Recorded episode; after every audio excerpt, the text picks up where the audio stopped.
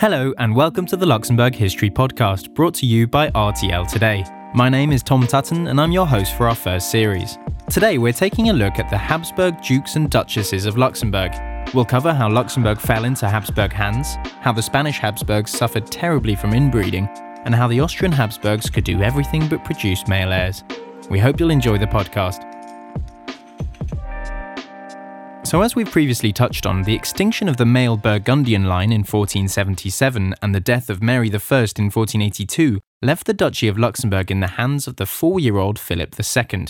His father, the Habsburg Maximilian, was left as regent of the Burgundian Netherlands, but he left nearly all of the administration of the region to a governor-general, with governors in Luxembourg handling internal affairs. This started a tradition whereby the titular Habsburg rulers of Luxembourg would in reality spend little or usually no time in the duchy.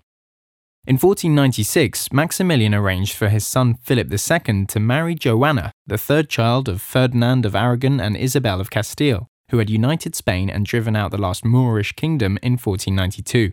This was not initially a promising match, but then Joanna's mother, brother, sister and nephew all died in the space of 7 years, leaving her Queen of Castile and the heiress to virtually the whole of Spain. Unfortunately for Joanna, things then got really quite nasty. Her husband, Philip II, died in 1506, allegedly poisoned by his father-in-law Ferdinand, who then declared his daughter Joanna to be insane and had her locked up, while she apparently refused to be separated from her husband's corpse. When their son Charles came of age, he would keep her imprisoned for another 40 years until she died in 1555. She's known to history rather sadly as Joanna the Mad. Now this Charles was none other than Charles V, one of the great rulers in European history.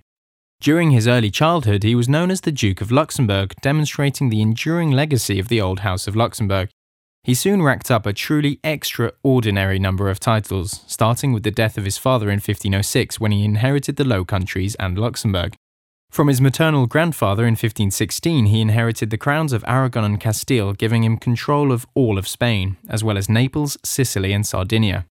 Then, after the death of his paternal grandfather Maximilian in 1519, he assumed control over most of Austria, Bohemia and Hungary, and was elected King of Germany. To top it all off, Charles was then crowned Holy Roman Emperor in 1530. Now he did actually visit Luxembourg a number of times, conducting an inspection of the fortress in 1541, and in 1549 Charles issued the Pragmatic Sanction, which made the 17 provinces of the old Burgundian Netherlands an integral, indivisible unit, while retaining each province's customs and traditions. But ruling one of the largest empires in European history proved rather exhausting for Charles, and he didn't want his successors to have to face such a heavy workload. He therefore split his dominions. His brother Ferdinand would get the Habsburg crown lands in Austria and succeed him as Holy Roman Emperor. His son Philip, on the other hand, would get Spain, parts of Italy and the Netherlands, which included Luxembourg. So Luxembourg was now under the control of the Spanish Habsburgs, but this wasn't a very good thing. Charles V's son, Philip II of Spain, known as Philip III in Luxembourg, was not a hugely successful monarch. Under his reign, the extremely bloody Dutch revolt began, while he also failed to invade England with the Great Armada. One of the more interesting and successful sovereigns of the Spanish line was Isabella Clara Eugenia, Philip's daughter. Isabella had been so close to her father that he actually ceded the remaining provinces of the Netherlands, including Luxembourg, to her on the condition that she marry her cousin Albert, Archduke of Austria. Their reign was popular and sometimes remembered as the golden age of the Spanish Netherlands, with art flourishing and a measure of peace returning. When her husband died in 1621, the crown of the Spanish Netherlands technically reverted back to the King of Spain, Philip IV, but he was content to leave Isabella Clara Eugenia in charge as governor until her death in 1633. Philip IV of Spain, like his grandfather Philip II, spent most of his rule dedicating himself to fighting the French, with serious consequences for the Duchy of Luxembourg, which suffered its first partition in 1659. He was succeeded by his son Charles II, or Charles IV of Luxembourg, in 1665. Now, one of the darker consequences of the Habsburg domination of Europe was that they all started marrying each other to keep the dynasty together. The Spanish and Austrian branches, all cousins originally, intermarried heavily, resulting in real problems for the health of their descendants. Holy Roman Emperor Charles V had actually been the first to exhibit worrying signs. He suffered from epilepsy and was the first member of the family to exhibit the notorious Habsburg jaw, a physical deformity that swelled the size of the lower jaw.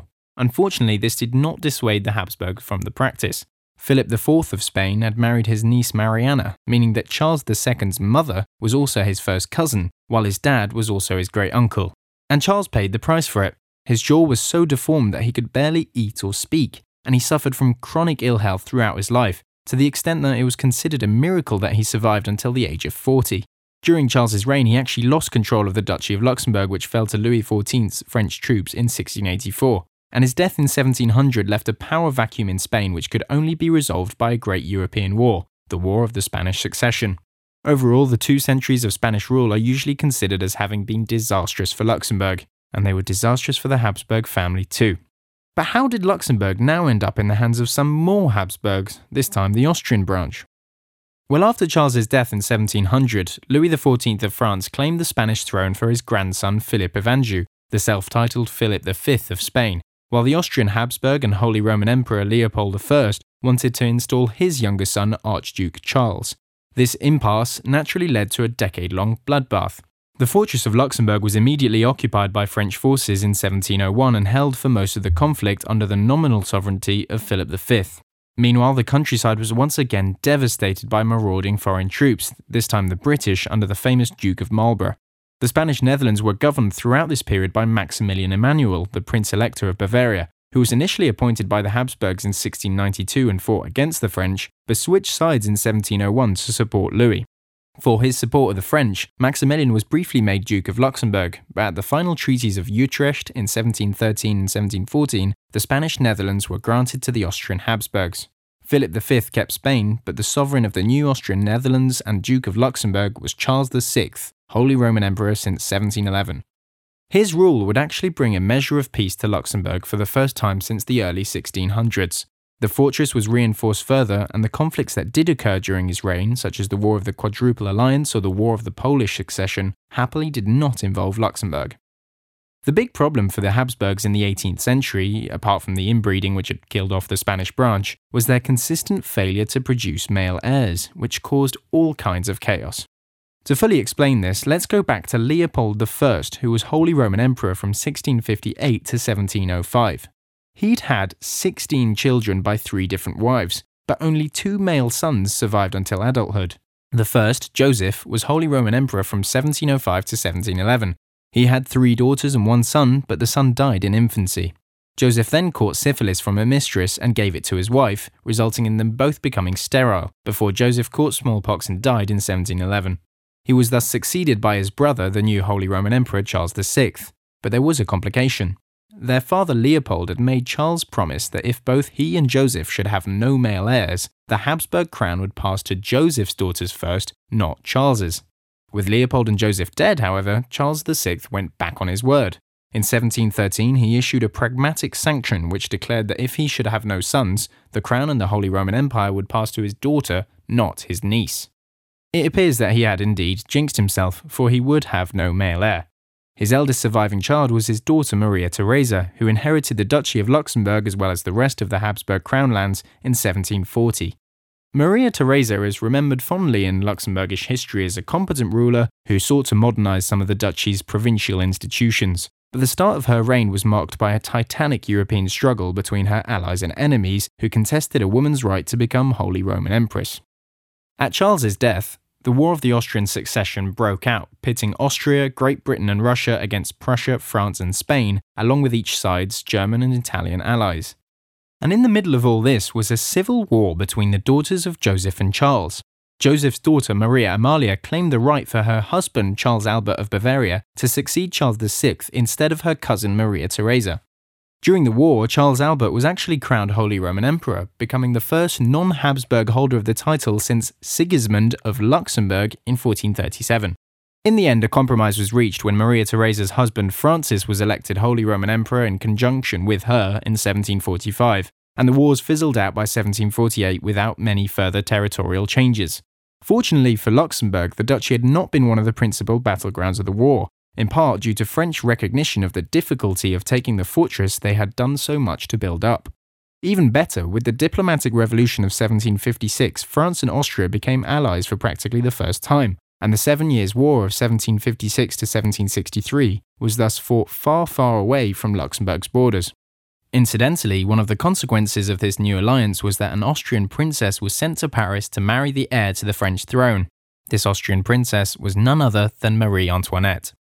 Now, Maria Theresa ruled as Duchess of Luxembourg and Holy Roman Empress with her husband until his death in 1765, and she then reigned alone until she herself passed away in 1780.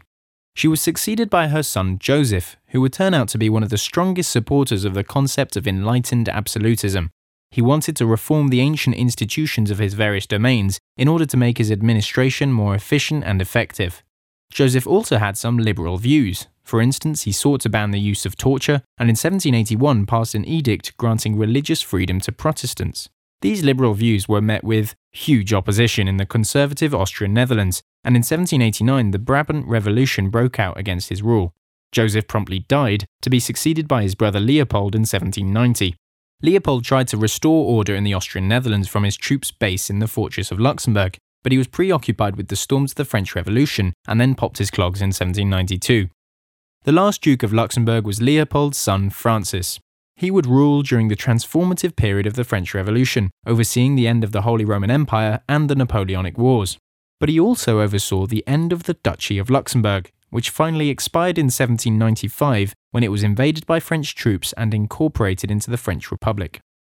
The five Austrian Habsburg dukes and duchesses of Luxembourg, whatever their faults, thus must be seen as a definite improvement on their Spanish cousins, but better days would lie ahead. That's all we've got for today. Thank you for listening, and I hope you'll join us for the next episode of the Luxembourg History Podcast. This episode was written, adapted and hosted by Thomas Tutton, produced by Martin Johnson and brought to you by RTL Today. Hello, Josh here with some corrections to the credits. This episode was written by Thomas Tutton and produced by Theodore Georgiev. That's it. Tom will be back next week with another episode.